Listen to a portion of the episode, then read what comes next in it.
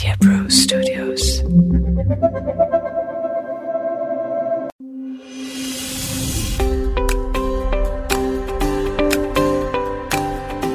प्यारे भाइयों और बहनों 2021 चला गया 2022 आ गया। आप सब लोगों ने जितना प्यार हमें दिया है डॉक्टर साहब को, उस सब के लिए मैं आपसे धन्यवाद करता हूँ। और आगे हम आपको क्या देंगे, इसकी मैं आपको कुछ झलकी दिखाना चाहता हूँ। एक फरवरी से डॉक्टर साहब अंग्रेज़ी में भी आएगा। आप लोगों में से बहुतों ने हमें प्रश्न भेजे हैं। प्रश्न भेजते रहें। हमें अति खुशी होती है आपके प्रश्नों का जवाब देने में। और श्रोताओं, जैसा कि हमने बिल्कुल शुरू में आपसे कहा था, यह डॉक्टर साहब प्रोग्राम आपके अपने सवालों के जवाब के लिए बनाया गया है। डिस्क्रिप्शन में हमारा नंबर देख लें। उस नंबर पर हमें व्हाट्सएप मैसेज कर दें। हमें बहुत खुशी होगी आपके सवाल का जवाब देने में। चलो सुषमा क्या आगे बात करनी है वज़न कम करने के बारे में? सर वज़न कम करने के ऊपर तो हमें बहुत सारे सवाल आए हैं बट आजकल जो है कोविड का जो है बहुत ही ज़्यादा खौफ फियर फैला हुआ है। तो आज का एपिसोड हमें एक्चुअली कोविड पे डेडिकेट करना पड़ेगा। ठीक है मैं समझता हूँ क्योंकि काफ़ी घबराहट फैली हुई है। लोग समझ नहीं पा रहे हैं क्या करें। हर दूसरा इंसान कोविड पॉजिटिव हो रहा है। तो श्रोताओं, आज हम आपको कोविड के तीसरी वेव में क्या अलग है ये समझाएँगे। एक चीज़ जो नहीं बदलती और बदलेगी भी नहीं, वो ये है आपका मास्क पहनना, अपने हाथ सैनिटाइज करना और जितना हो सके छह फीट की दूरी बनाए रखना, सोशल डिस्टेंसिंग। अब शुरू करते हैं कोविड की तीसरी लहर। सर ये तीसरी लहर जो है कोविड की ये क्या माइल्ड है हल्की है कि क्या है? पिछले लहर के हिसाब से सेकेंड वेव जिसमें डेल्टा वेरिएंट आया था यह काफ़ी ज़्यादा हल्की है। ये देखा जा रहा है कि अक्सर निन्यानवे प्रतिशत लोग एक दो दिन में ठीक हो जा रहे हैं।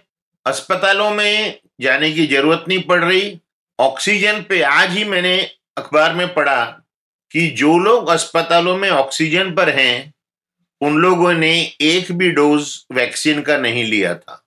ये लोग क्यों ऐसी मूर्खता करते हैं, खुद को बुद्धिमान समझते हैं? वैक्सीन आपको सीरियस बीमारी से बचाती है। वैक्सीन ने कभी ये नहीं कहा कि आपको कोविड नहीं होगा, लेकिन होगा भी तो हल्का होगा। आप हँसते खेलते उसको सहन कर पाएँगे। तो ये हल्का है यस ज़रूर हल्का है। सर ये क्यों हल्का है? मतलब इसमें और जो दूसरी लहर आई थी उसमें क्या फ़र्क है? ये क्यों हल्का है इसके लिए आपको म्यूटेशन समझना पड़ेगा।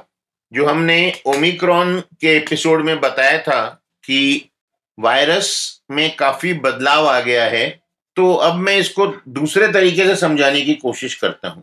हमारे शरीर का जो सांस लेने का भाग है उसको दो भागों में बांटा जा सकता है। एक ऊपरी भाग, एक निचला भाग। ऊपरी भाग में हमारा नाक और गला और हमारे साइनसेस आते हैं और निचले भाग में फेफड़े आते हैं।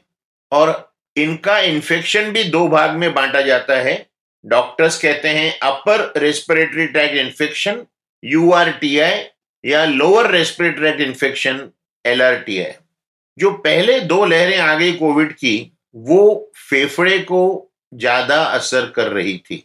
वायरस आपके नाक से जाता था, कुछ दिन गले में रुकता था, सातवें दिन के बाद वो चला जाता था फेफड़े में और वहाँ जाके बहुत नुकसान करता था, जिसकी वजह से लोग हॉस्पिटल में, वेंटिलेटर पे और काफ़ी लोग मर भी गए। यह वायरस इतना बदला है और बदलने में ये शिथिल हो गया है कि ये हमारे गले से नीचे छाती तक नहीं जा रहा। मैं आपको एक उदाहरण देता हूँ, कॉरोलरी जैसे कहते हैं हम। आपके घर में डाकू आए, एक डाकू आया और वो साथ में तोप उठा के आया और वो तोप की वजह से वो आपके घर के पहले कमरे से दूसरे कमरे तक आ ही नहीं सका। इसी तरह से ये वायरस इतना बदलाव है, इतना म्यूटेट हुआ है कि अब वो गले से नीचे छाती में नहीं जा पा रहा। आज ही मैंने एक पिचहत्तर वर्ष महिला को कोविड हुआ है, उन्हें डायबिटीज़ है, उनका ब्लड शुगर साढ़े तीन सौ था, उनका हमने सीटी स्कैन करवाया। हमें लगा था कि सीटी स्कैन खराब आएगा, उन्हें अस्पताल में रखना पड़ेगा, लेकिन सीटी स्कैन बिल्कुल नॉर्मल आया। तो इस कारण से ये वायरस हल्का है, क्योंकि ये सिर्फ़ ऊपर के भाग को असर कर रहा है, नाक और गला छाती तक नहीं जा रहा। लेकिन इसका मतलब ये नहीं है कि आप सावधानी बरतना बंद कर दें। सर, हम कोविड पॉजिटिव मरीज़ को कितने प्रकार में बांट सकते हैं? कितने क्या क्या प्रकार होते हैं इसके? कोविड के मरीज़ को चार प्रकार में बांट सकते हैं। पहला वह जिन्हें हम अंग्रेज़ी में असिम्टोमेटिक कहते हैं, जिन्हें कोई लक्षण नहीं है। उन्हें ना बुखार है, ना सर्दी है, ना गले में खिचखिच है, ना खांसी है। उन्हें सिर्फ़ ऑफ़िस में किसी को पॉजिटिव आया तो सबका किया तो इनका भी पॉजिटिव आ गया। ये असिम्टोमेटिक कहे जाते हैं, इन्हें कोई तकलीफ़ नहीं है। दूसरे माइल्ड यानी कि सबसे हल्के, जिन्हें थोड़ा बुखार है, हो सकता है 100 101 तक गया हो, गले में थोड़ी खिचखिच है, खराश है, खांसी है। इस बार लोगों ने ये शिकायत नहीं की कि उन्हें खुशबू या बदबू नहीं आ रही है, स्वाद नहीं आ रहा। ये माइल्ड कहे जाते हैं, इनका ऑक्सीजन हमेशा 93 से ज़्यादा रहता है। इन्हें कोई सांस की तकलीफ़ नहीं है। इसके बाद तीसरी तरह है जो हम कहते हैं मॉडरेट जो बिल्कुल हल्का भी नहीं और बहुत सीरियस भी नहीं, बीच का। इन्हें बुखार तीन दिन से ज़्यादा चल जाता है, लेकिन ऑक्सीजन इनका भी ठीक रहता है। तिरानवे नाइन्टी थ्री से ऊपर, इन्हें भी अस्पताल जाने की ज़रूरत नहीं पड़ती। और चौथा, सबसे सीवियर जिनका बुखार चार पाँच दिन से ज़्यादा चल जाता है ऑक्सीजन तिरानवे से कम हो जाता है। सांस लेने में तकलीफ़ होती है, इन्हें अस्पताल जाना पड़ सकता है और इन्हें ऑक्सीजन लग सकता है। लेकिन इस बार हमने ये देखा है कि कम से कम सत्तानवे, अट्ठानवे प्रतिशत लोग या असिम्टोमेटिक हैं, जिन्हें कोई लक्षण नहीं है, या माइल्ड कैटेगरी में आ रहे हैं। और इसके लिए पूरे भारतवर्ष में हर गवर्नमेंट ने असिम्टोमेटिक और माइल्ड केसेस को घर में आइसोलेशन की परमिशन दी है ये कहा है कि उन्हें घर पे रखा जा सकता है उन्हें एडमिट नहीं करना है। अगर उनके घर में एक कमरा ऐसा है जहाँ पे कि मरीज़ को आइसोलेट किया जा सकता है। सर ये जो आपने बताया ये जो कोविड का असिम्टोमेटिक मरीज़ होगा उसके लिए है। घर के जो बाकी मेंबर्स हैं उन्हें क्या करना चाहिए? दो शब्द हैं एक है आइसोलेशन एक है क्वारंटाइन आइसोलेशन मतलब जिस मरीज़ को कोविड है पॉजिटिव हमने उसे अलग रखना है ताकि वो औरों को न दे सके। क्वारंटाइन है कि जो लोग इस पॉजिटिव मरीज़ के कांटेक्ट में आए हैं और इन्हें भी होने की आशंका है, उन्हें भी हम दूसरों से ना मिलने दें। तो अगर एक घर में चार लोग हैं और एक पॉजिटिव है तो हम कहेंगे वो पॉजिटिव मरीज़ एक कमरे में आइसोलेट हो जाए सात दिन के लिए और बाकी के तीन लोग घर में क्वारंटाइन हो जाएँ, यानी घर से बाहर न निकलें। घर में किसी काम वाले को आने न दें, किसी को न आने दें तो जो मरीज़ है पॉजिटिव उसे आइसोलेशन में रखना है, बाकी परिवार को क्वारंटाइन में डालना है। अगर आपका घर छोटा है, एक कमरा है एक रसोई है, एक ही टॉयलेट है, एक ही बाथरूम है, जहाँ पे आप मरीज़ को अलग से नहीं भेज सकते तो उन्हें फिर सरकारी फैसिलिटी में एडमिट करना चाहिए ताकि वो दूसरों को न फैला सके।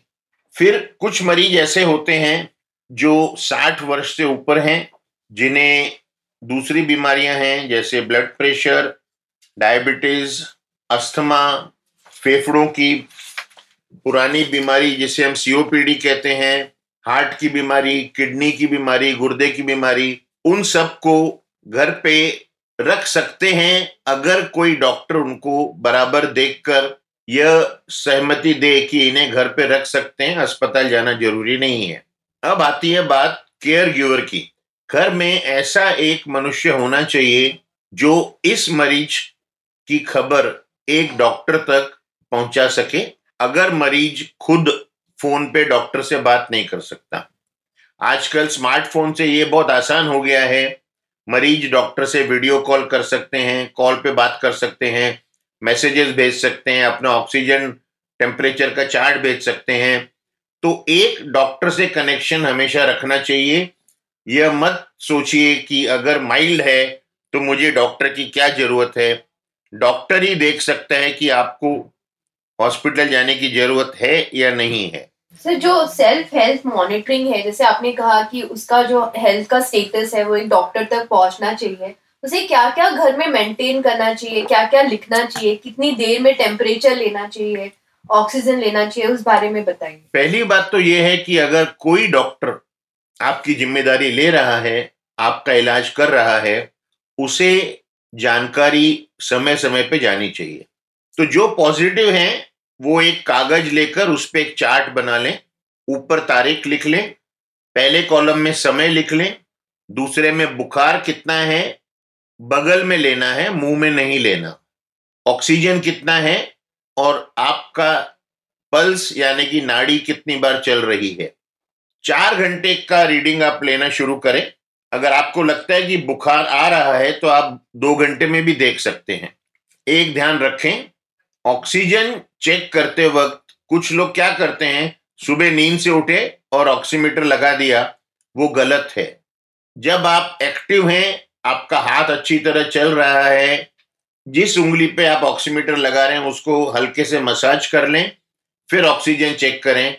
और ये खबर 12 या 24 घंटों में डॉक्टर के पास जानी चाहिए। सर, जो इंसान पॉजिटिव आया है, उसमें कोई ऐसा प्रकार है या ऐसा कोई स्टेटस है जिसे हम होम आइसोलेशन में नहीं रख सकते। एक तो मैंने कहा कि अगर उनका ऑक्सीजन तिरानवे से नीचे आ रहा है तो हम नहीं रख सकते। अगर उन्हें बैठे बैठे सांस चढ़ रहा है तो उन्हें नहीं रख सकते। और सबसे ज़रूरी है गर्भवती महिलाएँ जिनकी डिलीवरी पंद्रह दिन के अंदर होने वाली है उन्हें आप होम आइसोलेशन में नहीं रख सकते। तो जो केयर गिवर है जो पेशेंट की देखभाल कर रहा है उसके लिए स्पेसिफिकली मास्क क्या पहनना चाहिए? उसे और क्या क्या हाइजीन मेंटेन करना चाहिए, उसके बारे में बताइए। उन्होंने तीन लेयर का मास्क जो सर्जिकल मास्क आता है, नीले रंग का, वो पहनना चाहिए। अगर उनका घर का बनाया हुआ कपड़े का मास्क है तो उसमें भी तीन लेयर तीन परत होना चाहिए। एन नाइन्टी फाइव मास्क ज़रूरी नहीं है, लेकिन अगर एक ही कमरे में आप रह रहे हो तो फिर एन नाइन्टी फाइव पहनना ज़रूरी है। मास्क का आगे का हिस्सा बार बार आपके हाथ से छूना नहीं चाहिए। लोग क्या करते हैं, नाक में खुजली हो रही है तो मरीज़ को हाथ लगाया है, वो हाथ नाक पे रगड़ देते हैं, सीधा वायरस अंदर भेज रहे हैं।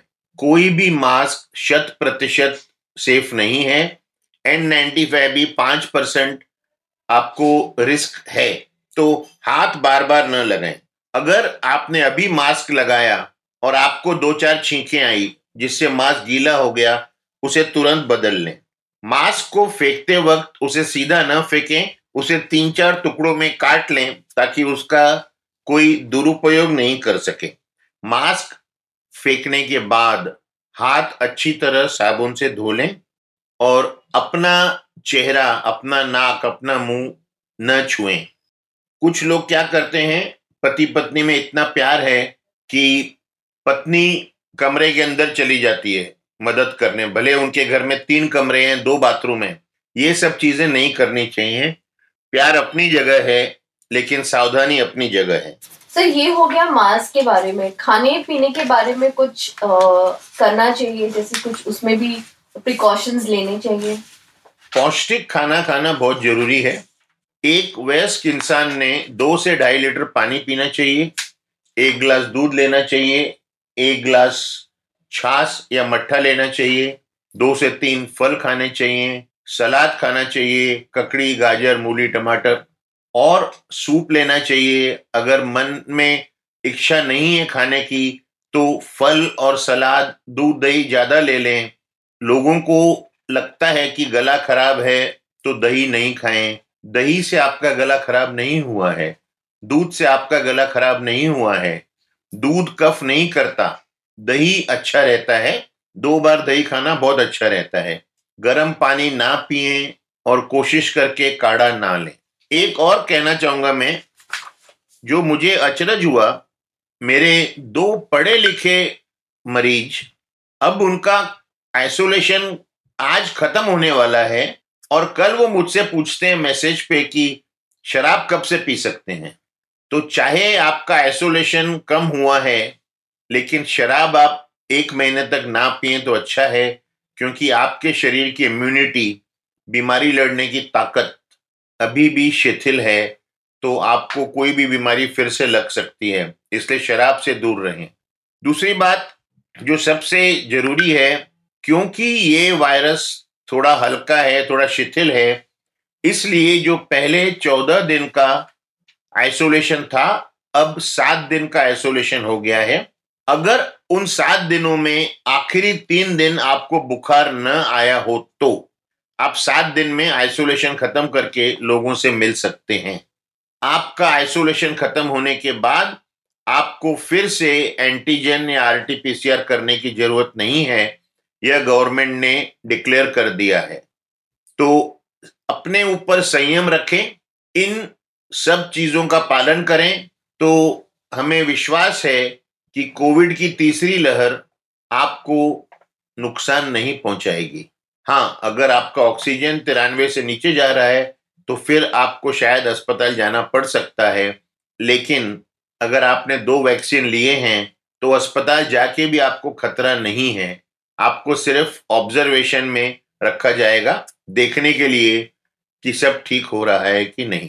तो जो तीसरी लहर आई है, हम कह रहे हैं कि माइल्ड है और होम आइसोलेशन से काफ़ी लोग ठीक भी हो जाएँगे। तो इसमें घर में रहते हुए क्या क्या दवाइयाँ इंसान ले सकता है?